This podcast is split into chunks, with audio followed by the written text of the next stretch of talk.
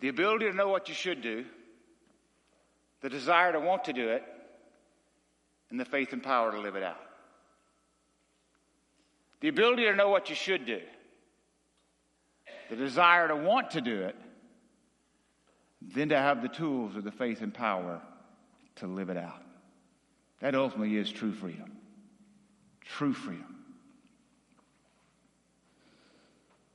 You ever done this? You talked about doing something for weeks and maybe months or even for years that you should be doing, and you just are not doing it. Am I the only one that that's ever happened to?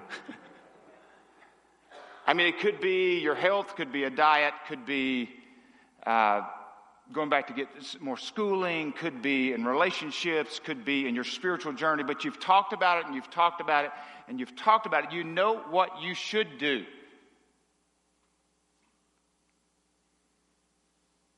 What would be happening in your life right now if you had started a month ago what you know you should be doing? What would be happening in your life right now if you'd have started 6 months ago what you know you should be doing? What would be different in your life right now if you'd started a year ago what you know you should be doing? Because here's the deal, right? Being aware or having knowledge is not enough. And even having conviction is not enough. It's got to move to action, which moves to transformation and change. It's got to go there. Just not enough to know what you should be doing. It takes us time to get there, sometimes time. It's a journey. We're in a series now called Somebody, as you saw, and it's Jesus taking people that kind of are nobodies and elevating them to somebody. Jesus had an unbelievable habit of doing that. He came. The first shall be last, and the last shall be first. He came to elevate. One of the guys we're going to talk about today, or the guy we're going to talk about today, is one that many of us know about. I mean, we've heard about him, the Apostle Peter. We know a lot of stories about Peter. I mean, there's more information in Scripture than we can cover here in a 3-hour sermon I'm going to preach to you. No. And this 35-minute, 40-minute sermon I'm going to preach. There's so much Scripture, we couldn't cover it. But when I look at Peter's life, Peter, again, a fisherman, is elevated, right? He's taken from a blue-collar situation, and he's elevated, and we see his life. If you read Scripture, we see his life. He's probably most famous in many ways. There's a couple of different things, but one of them is him denying Christ 3 times, or saying he would not, and he did, at the time of his, right before his crucifixion. We know him about that. We know about it. But there's a lot of things around Peter's life that we could talk about here today. But there is a pattern, I believe, in Peter's life that I think we can learn from today. And how Jesus, after he met Jesus on the banks, to where Peter ended up, there's a lot of things happen in that window of time that I think, if we look at it today, may be helpful to each of us. Now, I'm going to try not to preach like 5 different sermons. That is the one thing, because we could take any of these stories that I'm going to share with you in the Scripture today and camp out on that passage of Scripture. Hopefully that's not what happens here, okay? Because one of the things we teach, I teach in mentoring and everything, preach one sermon at a time. One sermon. Don't try to preach 5, preach 1. So we'll see how this goes today, okay? The first passage of Scripture I want to read, or you can follow along and you can read, is found in Matthew chapter 4. Verses 18 through 20, it's very famous. Many of you know this already. Matthew 4, 18 through 20, and as Jesus was walking beside the Sea of Galilee, he saw 2 brothers, Simon, called Peter, and his brother Andrew. They were casting a net into the lake, for they were fishermen. "Come, follow me," Jesus said, "and I will send you out to fish for people," or make you fishers of men, many of your translations. At once, You may want to circle that if you have it in your Bible, because it's pretty important. At once. Why is that in at once? At once, they left their nets and followed him.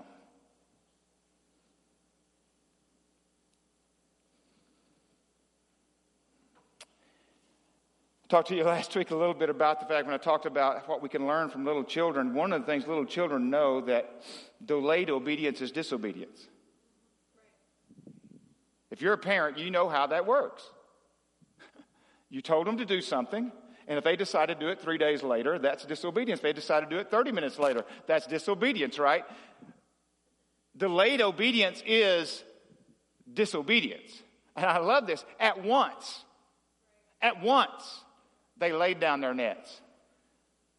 But the first step in this is respond to the call. Respond to the call. How you respond when Jesus comes. Now, many of you know my story. When I was 16 years old and God was calling me and I knew it and he was wooing me, I responded with a hardened heart, and I dealt with that hardened heart for a decade. And there is scattered mess behind that hardened heart. We respond. Like I heard a Baptist preacher one time, somebody asked him at Luby's or where Baptist preachers go to eat, I don't know, but anyway, somebody asked him, because I was saved in the Baptist church, so I love the Baptist church, but somebody asked him one time, and you've heard me say this before, asked him one time, said, how many decisions did you have today? He said, we had 250. So we had 250 people decide not to do anything. We all decide. We all respond. Right? We all do. We respond to the call. But how did Peter and Andrew respond to the call? At once. At once. Peter had an occupation. Peter was married. How many of you even knew Peter was married? Peter's married. I mean, his mother-in-law was healed. I mean, we know he had a mother-in-law. Surely you wouldn't just have a mother-in-law, right? Who would want that? Okay. Just a mother-in-law. Right? Surely there's a wife that gets to go with that. But anyway, I digress. Okay. I know that's not in my notes, that's for sure. I need to get back over here. Stay right here, Kurt. Right? Talk. Right here.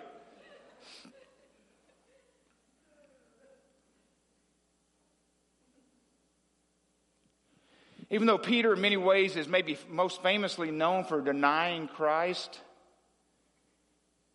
it never silenced the call on Peter's life.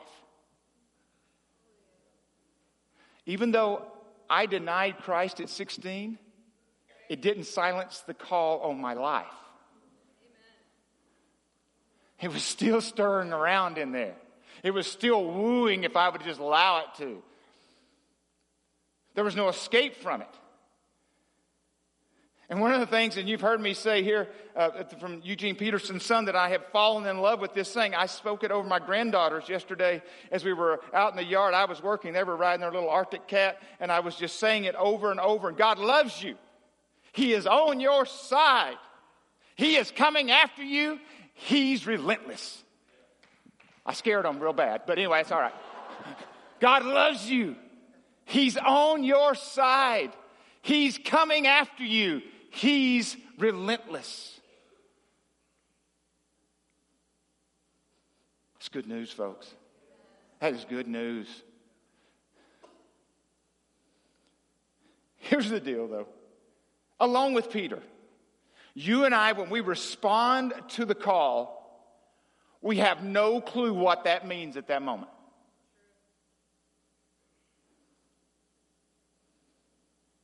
But you know if you've heard the call to follow me. Just think about this, and just real quick. How many of you know that Peter lived almost 40 more years after this? This wasn't a 3-year call or a 5-year call. Peter lived almost another 40 years. I'll come back to that towards the end of this message, why that's significant. Or one reason it's significant. Respond to the call and you never quit responding. Respond to the call. That's the first step. Second is this. I'm going to read out of Matthew 14:22-33, and I appreciate that. I tell you what, sometimes the Lord is so far ahead of us. How many of you ever know the Lord just didn't just go, what are y'all doing? Okay, I better step in there. He's ahead of us. And Jeff, you standing up here speaking this morning about storms. Obviously, I know it was in the song too, but you speaking specifically about storms. You didn't know I was preaching. I didn't know what you were going to say, but I want to read this passage of Scripture here, and you read along with me immediately.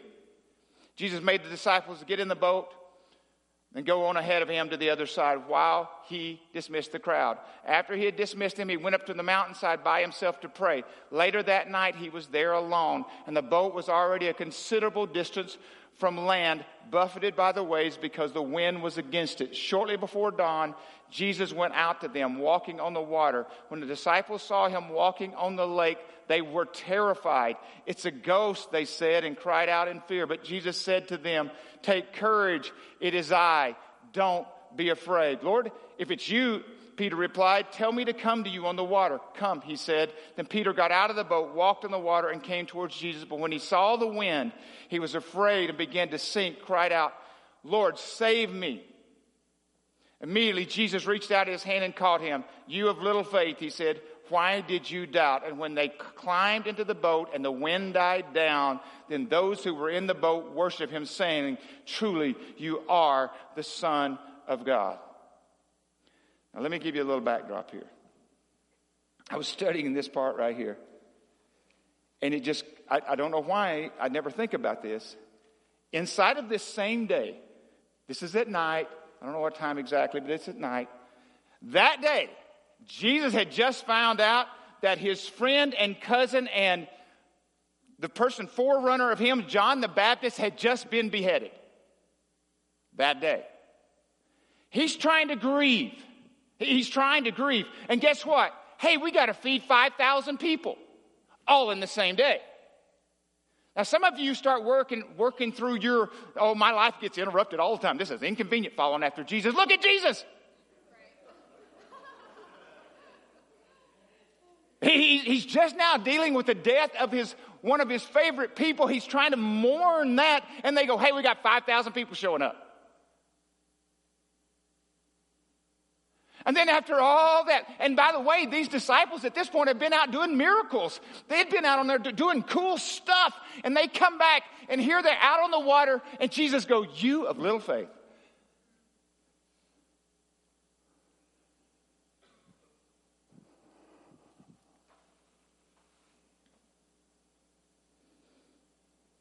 The winds blow. The waves get high. If you're not in a storm right now, you will be in one, or you know somebody who is. The trees will bend. The waves will rise. I love what Max Lucado said years ago. He said he was in Florida during a hurricane, and he said he was in college, I think it was, and he was living on a boat with some other guys, and the hurricane was coming, the forecast, so they were tying off their boats to all the piers and all the posts and everything. And this old fisherman comes by and says, what are you guys doing? They said, well, the storm's coming. We got to tie ourselves off here. And they said, well, what are you doing? He said, I'm going out to the deepest part of the water and drop anchor. They said, well, why would you do that? He said, because everything you've tied your boat to is about to get blown away. He said, but I'm going to go out to the deepest part, anchor deep, and give enough slack for me to move. Some of you, it's your marriage, you're about to go through a storm. Some of you don't even know it's coming yet. You don't even feel the wind blowing. You don't even know it's there yet. Some of you, it may be a bad report you get on your health. It may be a rebellious child. It could be a lot of things. But what you will find out is this, that there will be no time figure out where your anchor points are. They're already set. They're already set. They're already set. You will have no time in that moment to make a phone call to anybody and say, hey, I need to get a philosophy right now. You already have it.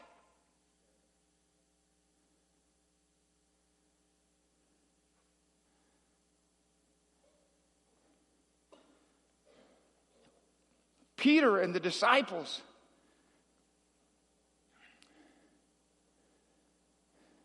In the middle of this moment, when they freaked out and they were afraid and the winds were blowing and the waves were crashing, they had an opportunity in that moment for it to become a great spiritual marker, and it did, because the word says it did. Now listen to this. It was in these moments that Peter and the disciples, at this point, they had seen Jesus feed 5,000. They had seen the miracles. They had heard his wise teaching. They had marveled at it. But that night, they saw God. That night, and Scripture says they worshiped him. First time in Scripture it says that. It's the first time in their journey that Scripture records that at that moment they worshiped him. You know why they worshiped him, I believe? Because before other people's rear ends were on the line, that night theirs was. Jesus is enough. And you worship him. Second step. You have to come to the... He says, follow me, one. Second, he has to be enough, and you worship him. You don't attend worship. That's not what I said. You worship him.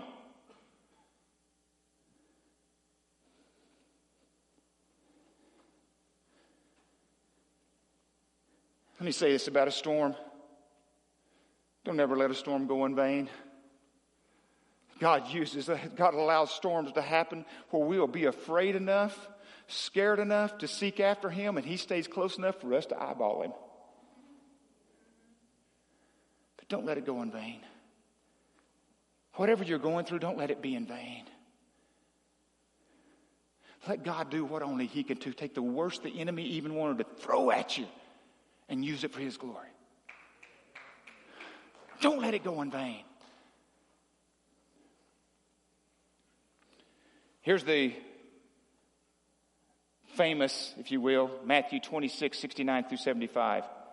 Now Peter was, and this is after the Lord's Supper, I mean after the Last Supper in the garden, Peter has told Jesus, I will never deny you, I won't do it, I won't do it, I won't do it, and here we are. Now Peter was sitting out in the courtyard and a servant girl came to him. You also were with Jesus of Galilee, she said, but he denied it before them all. I don't know what you're talking about. Then he went out to the gateway where another servant girl saw him and said to the people there, this fellow was with Jesus of Nazareth. He denied it again and an oath this time. I don't know the man. After a little while, those standing there went up to Peter and said, surely you are one of them. Your accent gives you away. I wonder what that sounded like, huh? Then he began to call down curses. Now let's just escalate this, right? And he swore to them, I don't know the man. Immediately a rooster crowed. Then Peter remembered the word Jesus had spoken. Before the rooster crows, you will disown me 3 times. And he went outside and wept bitterly. There's a whole sermon in there. But that last part, when you realize you're not who you thought you were, and it breaks your heart that you have hurt him. I've told people for years, sure, you can trust me for a lot of reasons that I try to be a man of integrity and everything, but one of the things I hope you trust me on, I never want to break my relationship with Christ. I never want to do anything that would hurt mine and his relationship. Whether it's in my marriage or whether it's in a relationship, I want to do things that represent and keep that first, even before my wife or my kids or you guys. And when you know you've let Jesus down, I hope the first thing is not because of condemnation. You just realize that breaks my heart. But here comes this Jesus guy again. I love this. In Mark 16:7, he says, but go tell the disciples. This is after the tomb now. This is after Jesus has been resurrected. He said, go tell the disciples and Peter. Go tell my buddy Peter, it's okay. It's just okay. The third thing is, I think in Peter's life, he realized someone really believed in him. Someone believes in you. Get this. I love what Max Lucado goes on to say. He said, what a line out of Mark 16:7. It's as if all heaven wanted to help Peter back up again. Be sure and tell Peter he is not left out. Tell him one failure doesn't make a flop. It's not every day you get a second chance. If you ever wondered what would cause a man to be willing to be crucified upside down, maybe you know. It's not every day you find someone who believes in you. You know, I say it over and over when we talk about in Uncommon, talking about being one of, if you want to be a great influencer in ethos, one of the things, believe people can. Believe in people. Sure, they'll let you down. Sure, it's a risk. Sure it is. But believe in people. Jesus did. Look at us. You'll get it later.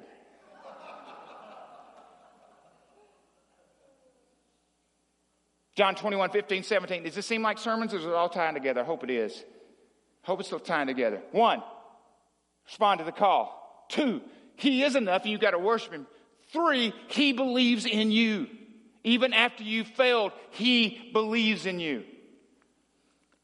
4, John 21, 15 through 17.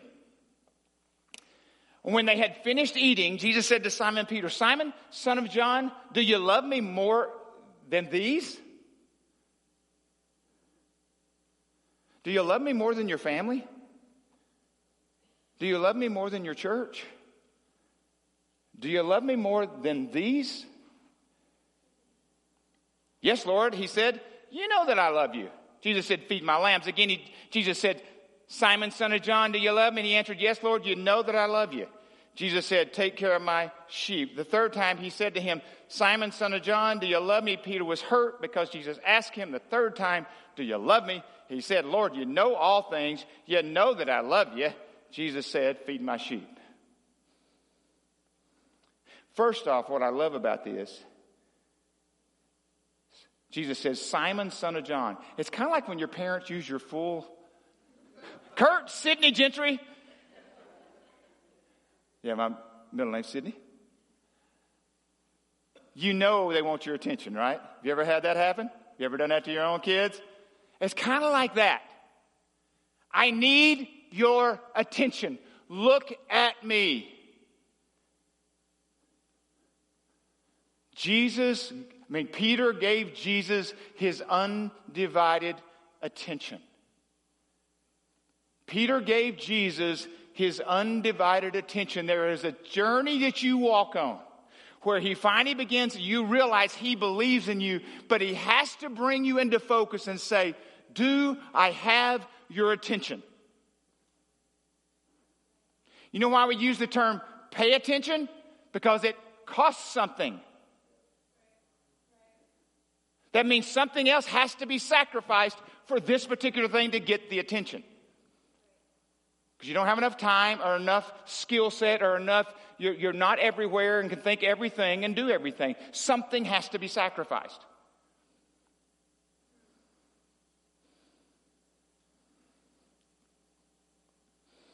I love what I think Jesus is saying here. What could I do with your life if you really love me? I know you love me, but what could I really do with your life if you really love me? All in. I have your undivided attention.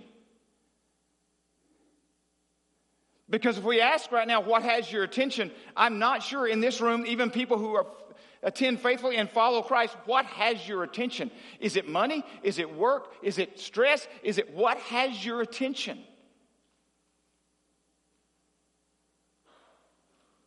What would it take for him to have your attention?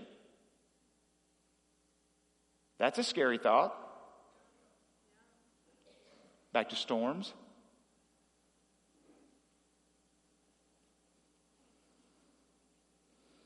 True freedom. The ability to know what you should do. The desire to want to do it. Faith and power to live it out. The ability to know what you should do. Do you even want to know? If he had your undivided attention, do you want to know?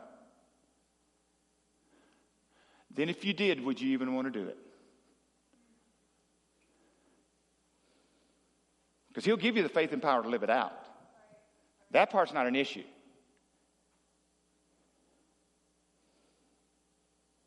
Peter gave Jesus his undivided attention. Fifth, in Acts chapter 2, we see Peter, and I'm not going to read the scripture there because it's long, and we've preached on that, we preached for Acts for a long time a few summers ago. Remember that, guys? If you want to go back and listen to all that, there's a lot of preaching on Acts. But the specific one I'm talking about in Acts chapter 2, for most of you would know, is on the day of Pentecost.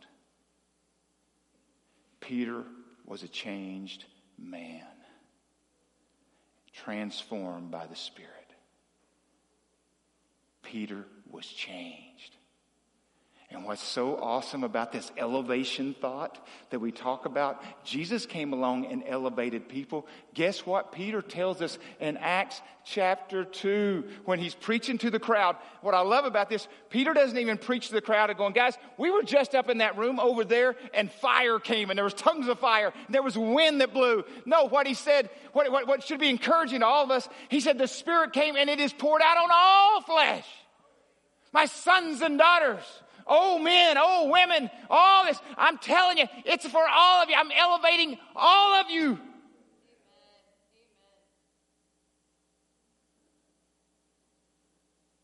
That's good news. I'm elevating today you by the power of the Spirit living in you. You're elevated to walk in that power and authority. Not for your own good, but for the good of others and the good of the kingdom.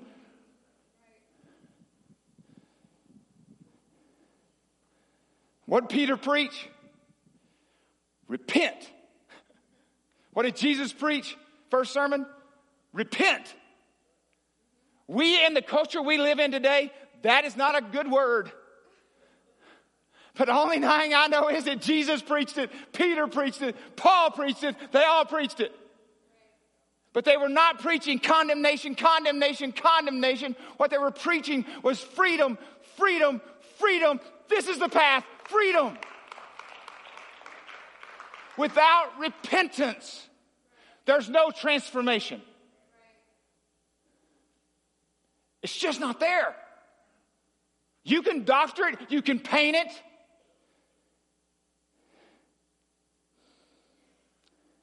Because being aware is not the same as conviction, and conviction is not the same as action, and without action, there is no transformation. You can attend church forever and no change.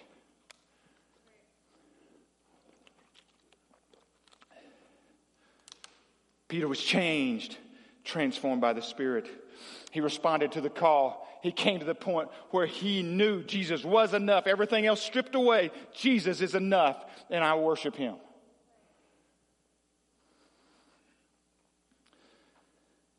And somewhere along the way, you realize Jesus not only believes in you, he's gifted you, he's given you all that. Then you turn and give him your undivided attention. And he pours his Spirit out on you. And you're changed. I want to go back for a minute to John chapter 21. I'm going to read these verses here. It's a continuation of Jesus sitting down with Peter and go, do I have your attention? I ask you three times. And this is right at the end of John. John chapter 21 is the last chapter if you want to look it up. In John. It says, very truly I tell you, when you were younger, you dressed yourself and went where you wanted. But when you're old, you will stretch out your hands and someone will dress you and lead you where you do not want to go. Jesus said this to indicate the kind of death by which Peter would glorify God. Then he said to him, words that Peter had heard 3.5 years earlier on the Sea of Galilee. But it's not the same follow me, is it? It's a different follow me. Follow me. I like this. It's kind of like Jesus going, Peter, I need you to sit down, Bubba. I got something to tell you about your future. It doesn't look good.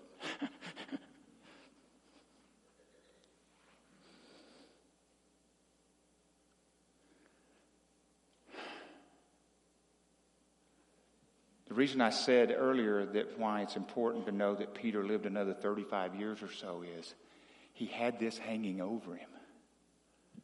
How would you like to know that God, the creator of the universe, prophesies over you that you're going to die crucified and you don't know when it's going to happen? And you just keep walking. And you just boldly keep moving. Keep moving. And you just keep moving. Now think about that. I know it may not be, but to know that that's going to be your end and you still keep going. You think you got issues. I already told you about Jesus' issues. And one day.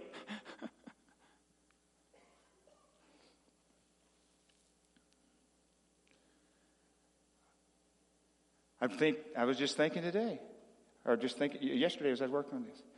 The call to follow Jesus at the on-ramp of I-30 in New Boston, Texas.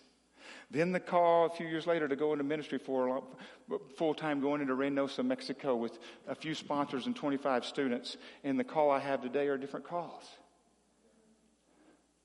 And one of the part of that is leading a church and knowing that you're going to pour in and pour in and pour in. And hope and pray that God brings people that their lives are transformed. But there's also a sadness that goes with that follow me. And excitement too. Over the next few weeks, a few of our folks will no longer be a part of what we're doing here at Renovation. At least not consistently. I met with Vince and Claudia this week. And Vince is stepping down from the volunteer staff position he's had for the last couple of years, and he and Claudia, God is doing something in their lives in this great adventure. You know, one of the things that excites you as a pastor is you say, this is a great adventure, folks. And it should excite you when people continue to live into that. And we look at Al. Al's not here today. I thought he might be, but Alula or Al, those of you know Al's moving to Louisiana here in a couple of weeks. But, I mean, from Vince and Claudia coming here not knowing Christ and then vested their lives into Renovation from staff and board, and Alula coming, Al coming, where he just totally suspect of everybody, including me and my family, and to see him being transformed. Right. It should excite us. And be sad at the same time. Because you want people to follow him.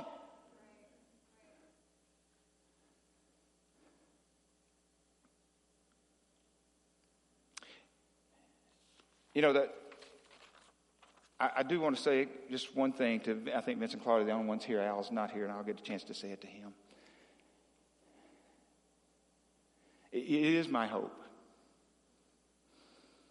that while you were here, God used this season to build your life up, to change you. I know we were not the only ones. But when we opened this church 7 years ago, we opened this church with this philosophy. Hands open, not hands closed. We prayed that God would create a place here where it was a launching pad. Where people would go, and if they're only here for a season, sometimes a long season, we don't want people. We're not trying to get people to leave and go elsewhere. But we just pray, guys, that we've been that, and you have given us so much. And we hope and pray as you look back on your years here that it's fond, and you realize how much we love you, and you're always welcome back here. That's for sure. But we're just so thankful for these years we've had, and just so appreciative. And again, some people would think of me kind of as maybe flippant or cold-hearted. But when somebody comes to me and says, God has shown them something, man, I am all for them. I'm all for them following after that. But I'll tell you the other excitement for me is God's up to something here in the life of Renovation Church. And if they're not here, then somebody's supposed to step up.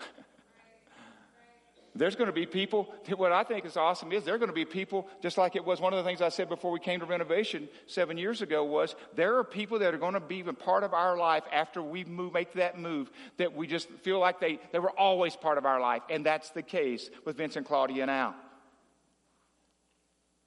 People are coming.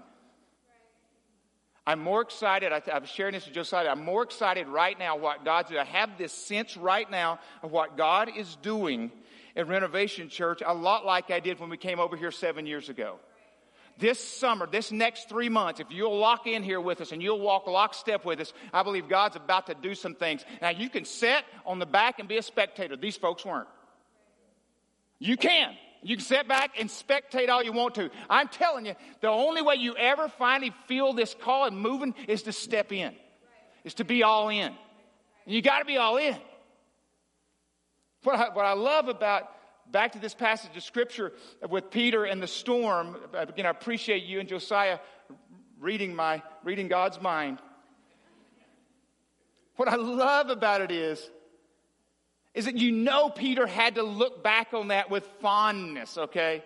But one of the things I drew out of that was, and I hope it's where you are today, that you've not come here for comfort. I want to go to a church where I'm comfortable, because I hope you are not comfortable here in that sense. Okay, but one of the things I love is Peter would rather get out of the boat with Jesus where it's dangerous than stay in the boat without him where it seems safe.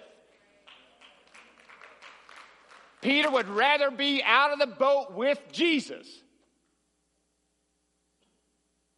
than staying in the boat without him where it seems safe.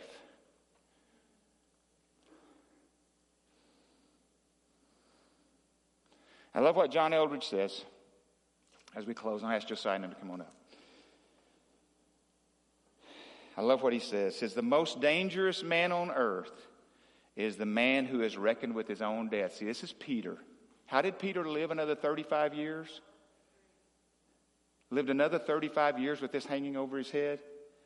The most dangerous man on earth is the man who has reckoned with his own death.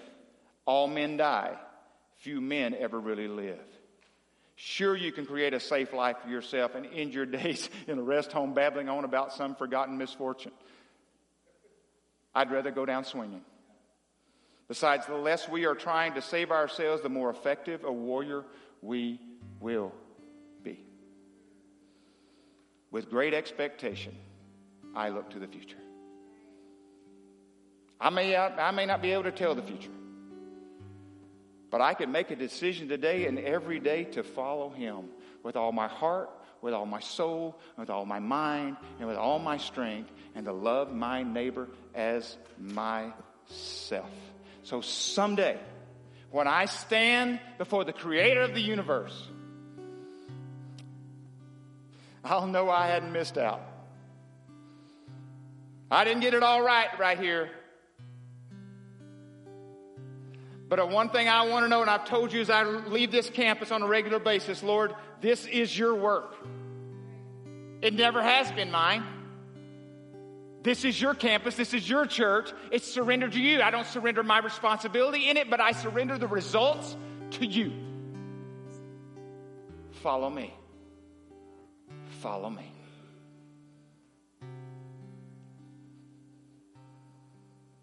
I'm sad and excited today.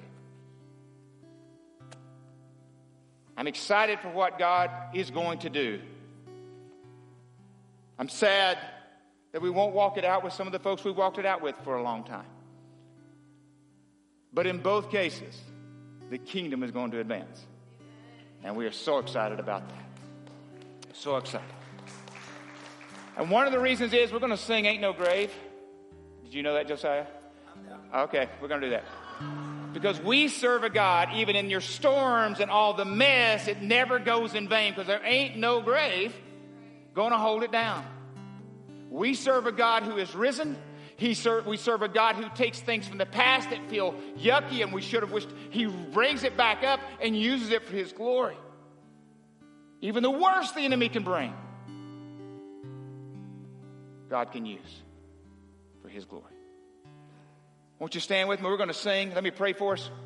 Lord, we thank you today for the journey. We thank you for today, for the people you have brought into our lives, whether it's just for this one day and they stepped off in here. Lord, we pray that we have spoken word into their life through song or through fellowship or through the written word, your word, Lord, whatever that is. If it's only one day, one Sunday, that it be a day that you got a hold of their life and you got their undivided attention. Because God, I believe this with all my heart. You're a God who loves us. You're on our side. You are coming after us. And you are relentless. And we just want to say thank you for being that God. We love you, Lord. We pray this in your name, Jesus. Amen. Let's sing together as we close today.